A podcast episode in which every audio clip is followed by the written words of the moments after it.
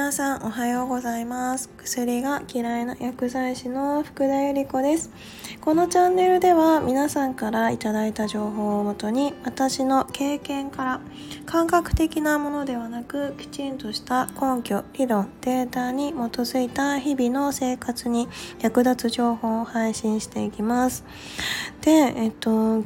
日はなんか死についてなんて言っちゃって、話の内容は結構まとまってるんですけれど、なんかちょっとせっかく休みの時だし、そんなのも言うのもどうかなと思って、なんか新しいこと始めたいとか英会話始めたいなって思った人に、こう私が今使ってるアプリでもちょっと私抵抗があったんですよ。で、最近ちょっと同い年の日本人の方にお会いしたんですけれど、その方とはやっぱり同じアプリで知り合いました。言語交換アプリですね。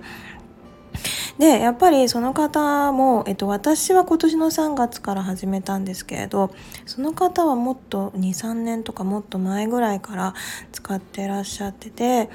でやっぱり同じようなことで結構思ってること、最初始める時にこうやっぱり思ってることって結構一緒だったみたいなんです。私も知らなくって、その解決策みたいなのをその方から教えていただいたんですよ。でその方も多分違う方から教えてもらって、こういう方法があるんだよっていうのを教えていただいて、なんかこれを知ってるか知ってないかだけでも結構大きいななんて思ったんで、そんなことと、あと最初のこのきっかけになる一番そのプロフィールのところの設定の仕方でまたちょっとだいぶ変わってくるので、その方もちょっと知らなかったことをぜひ共通でお話できたらなと思います。その方なんかチャンネル登録してくださっているみたいなんで、聞いてたら嬉しいです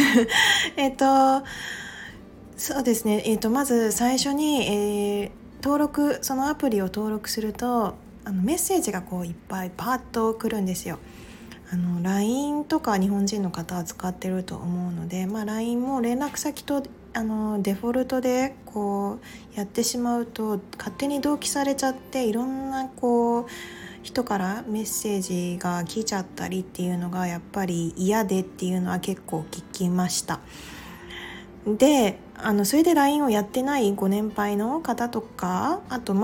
若い方でも結構いましたね。でそういうのの設定もちゃんと連絡先と同期させないような、最初の段階でできるような設定も LINE でもあって、でこの言語交換アプリにもそういう設定ができるそうなんです。実は私知りませんでした。その何年も前から始めてらっしゃる方も知らなくて、その方も違う方から教えてもらったっていう、まず一つ目の情報ですね。なんで、最初のやっぱり新規の登録って多分詐欺の人とかも結構目をつけるんで、詐欺まがいの人からもメッセージが結構来たりします。そうするとやっぱりメッセージのところにスキャムって書いてあったりする場合もあるんですけれど、ただいっぱいメッセージがこうバーッとくるので、やっぱり結構最初はびっくりするかなとは思います。私もやっぱり最初びっくりしました。今もうだいぶ経ったんでね、そんなにメッセージ来ることはなくなったんですけれど、そこの設定を最初していただくと、自分からメッセージを送らない限り受信できないとかいうのが設定でできます。なんでちょっとそこの部分が怖いなっていう人は最初そんな設定もできますから、ぜひそういうのがあるっていうのだけでも覚えておくと違うかなと思います。あと最初プロフィールの設定をすると思うんですけれど、ここ一番すごく重要な部分になります。写真なんですけれど、イラストとか自分の顔が写ってないのとか、ちょっと顔も透明なのとかはやめといた方がいいですね。なぜかっていうと、やっぱり顔がわからないってちょっと怖くないですか？私もあんまりちょっと顔がわからないような写真だったりイラストだったりっていうと、あんまりメッセージ返したくないかなと思います。で、その日本人の方もイラストだったんですよ。で、アバターみたいなイラストだったんですけれど、それよりも写真の方がいいっていうのを知らなかったっておっしゃってらっしゃって、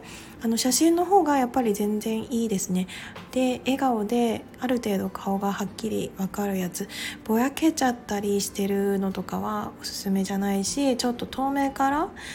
見てるようなのもあんまりおすすめではないですね。なんで、最初の写真は結構大切になってきます。あと、プロフィールで今どれくらい自分が英語のところができるとか、いろんな言語の設定もできます。まず英語をやりたい人でしたら、英語がどれくらいできるのかっていうのが自分で設定できます。本当にビギナーなのか、もう少し喋れる程度なのか、もうかなり上達しているレベルなのか、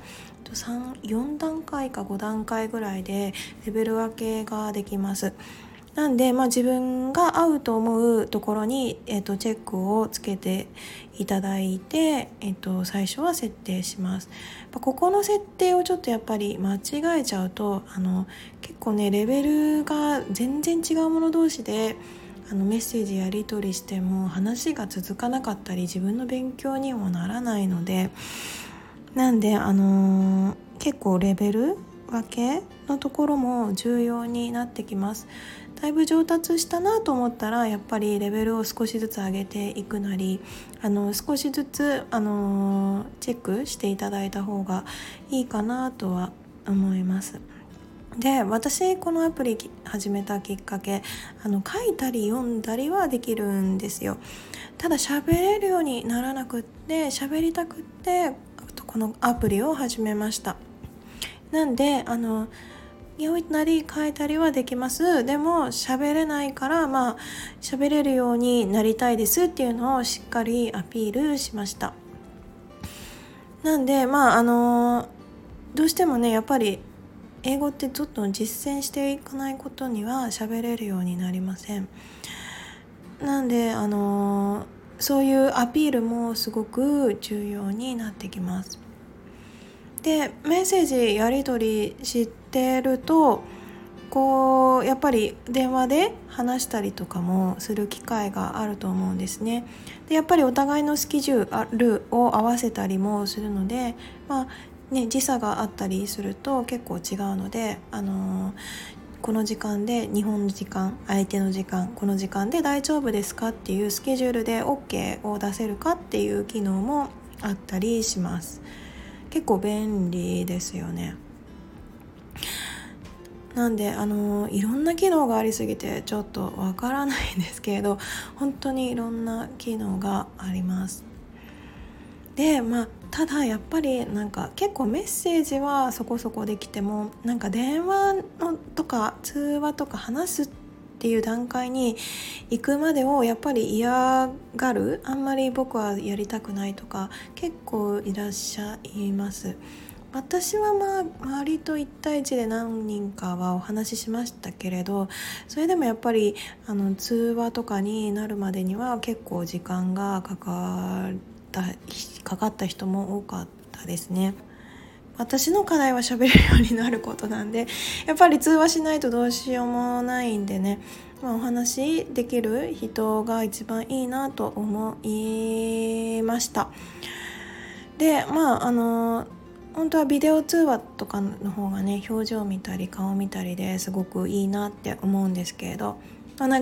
ビデオとかは僕シャイだからつって結構恥ずかしがって、音声だけみたいな人も結構いました。それだけでもだいぶ勉強になりますけれどね。で、そんな1対1が嫌な人のためにも、グループで話したりするような機能もあります。チャット機能だったり、もうすごい人気のその方とかはもうこの間200-300人ぐらい世界中でみんな同じことを聞いてる、もうそこの中の先生みたいな感じなんでしょうか。やっぱり言ってることがすごく、論理的で分かりやすくって、で私の訂正とかをしてくださった方ですごい的確な方だったんですよ。っていて、だからやっぱりすごいいろんな人から多分信頼されてて、皆さんかなりチャンネルっていうか見てる人たちは多かったですね。で手を挙げたりして、自分が発言したいですっていうのもボタンを押してできたりします。あとライブの配信機能ですね。顔の動画付きでこう自分が今どういうことしてるのかっていうのも見せるような、インスタライブみたいなものでしょうか。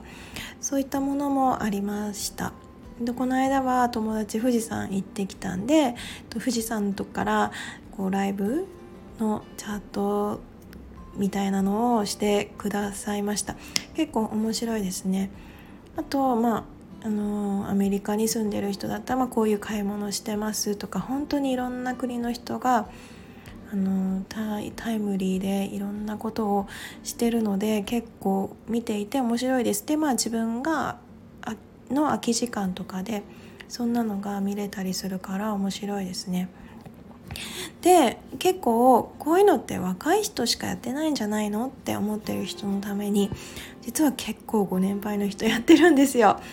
もしねこれが、どのぐらいの年齢の方が聞いてらっしゃるかわからないけど、私は30代ですが、もちろん若い方もいらっしゃいますし、かなりご年配の5、60代とかそれ以上の方も結構いらっしゃるんじゃないかな。まだちょっとそこまで調べてない、お会いしてはいないですけど、結構ご年配の人もご自身でライブ配信されてたり、すごい積極的で、日本人の方でも結構ご年配の方が結構こまめに投稿していて、で英語とこう日本語交えてやってたりするんで、こんな風な使い方もあって、ご年配の人でもこれ使えば世界中の人と友達になれちゃうんじゃないかなって、結構いいアプリだなと思いました。そういう人の投稿を見たり、あとそのライブ配信とか見てると、いつからでも遅くないし、好きなことだからやっぱり見ていて勇気っていうか元気もらえますよね。だから若い人のものだけとかって思わないでいただいて、ぜひご年配の方にも、もし始めたら結構視野が広がるかもしれない。でね、海外行けなくてもこのアプリ一つあれば海外の人と友達できちゃうかもって思ったら楽しくないですか？本当にすごいなと思います、テクノロジーの進化は。だから年取ると行きづらくなっちゃうかなとは思うんですけれど、海外とかに、行けなくてもこんなアプリがあるんだよってだけでもかなり違うんじゃないかなと思いました。なんで、ちょっと英語始めてみたいなと思った人のきっかけになればいいんじゃないかなと思いました。あと私が使ってるアプリは HelloTalk というアプリなんですけれど、もう一つ以前Tandemというアプリ、似たようなアプリになります。で、Tandemと HelloTalk のアプリをやっぱり昔から使ってる人からすると、これもその方に聞くと両方使ってたのかな、最近お会いした方はかなり前から使っていて、でもやっぱりTandemの方は最近あんまり使わなくなっちゃったって言ってました。なんでって聞いたら、ちょっと昔の方が実用的で結構しっかりした人たちが多かった、真面目な人たちが多かったんだけど、最近はあんまりしっかりしてる真面目な人が少なくなっちゃって、あんまり使わなくなっちゃったって言いました。私もこの2つ使うとき結構迷ったんですよね。でどっちにしようかなって思って、たまたまこっちにしたんですが、ヘロトークの方にしたんですけれど、ぜひ両方比較してみてください。多分どっちも無料で使える、有料の部分が無料で使える期間があります。でどっちがいいかなって思って、2つは多分大変だと思うから、どっちか1つにしてみて、どっちがいいかなっていうのをぜひ決めていただいて、ちょっとやってみるといいかなと思います。なんで今日は最初のきっかけですね。どうしてもプロフィールとかはすごく大切になってくるし、その後の設定の仕方でもちょっとやっぱり自分のその心の安心というか、あと自分の投稿でも結構変わってきます。どれだけ真面目に英語勉強を学習してるのかっていうのもやっぱり投稿の内容を見てたりするだけでも結構わかるので、そのあたりもコツコツとこまめにやっていただくとだいぶ違うんじゃないかなと思います。あと私は日本人なんで日本語もちろんペラペラって言ったらいいんですけどできるので、私ができる日本語で、違うところの国で日本に来たいとか日本語を学んでる人の訂正するような機能もあります。コレクトっていう機能、以前お伝えしたかもしれません。私もこの機能結構最初の頃使いました。結構すごい速さで回答が返ってくるので、すごく便利です。なので、私は最初の頃インスタの投稿とかをするのにあたってやっぱり全然文法だったり単語だったりっていうのがやっぱり間違った使い方をやっぱりちょっとしちゃうんですよね。そのあたりを投稿して修正してくださいってパンってやるとすぐここ間違ってるよっていうのを返信してくれます。すごいスピードですね。世界中の人が見てるからだと思うんですけれど、あと英語が世界共通語っていうのがあるとは思います。すごい勢いで自分の投稿の間違いを指摘してくださるので、そんなのを利用して、過去のインスタの文章は投稿したりしてました。逆のパターンの方もいましたね。日本語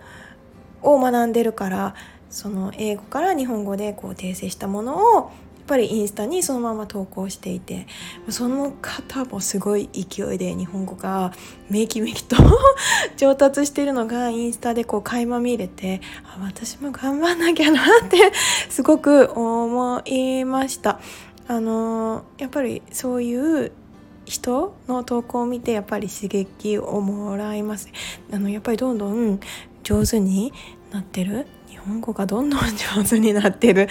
だから私ももっと英語頑張んなきゃってすごい思いました。まだちょっと聞き取りと、話すっていうとちょっとまだあんまりできないので、やっぱりこれからはやっぱりどんどん実践してやっていかなきゃなって思いました。なんで今日はそんな英語のお話をさせていただきました。ぜひこのチャンネルを聞いてくださる方、ご年齢層がもしかしたら上の方がいたら、若い人ではなくてお年寄りの人も結構やってるっていうのをぜひ知ってもらって、英語今から遅いでしょなんて思わずに、ぜひやってみたかったんだよなじゃなくて、ぜひやってみたかったならぜひやってみましょう何事も最初ね、私も本当に何もできない状態から始めましたから、ぜひ何かきっかけになってこの番組がそのきっかけになってもらえたら嬉しいなと思います。で、明日は私の新しいノートの記事、洗剤についての記事を久しぶりに読み上げていこうかなと思います。またちょっとかなり長くなってしまいます。前半と後半の部分で読み上げていきますので、もしよかったら聞いてみてください。今日も良い一日をお過ごしください。 Have a nice day. Bye bye.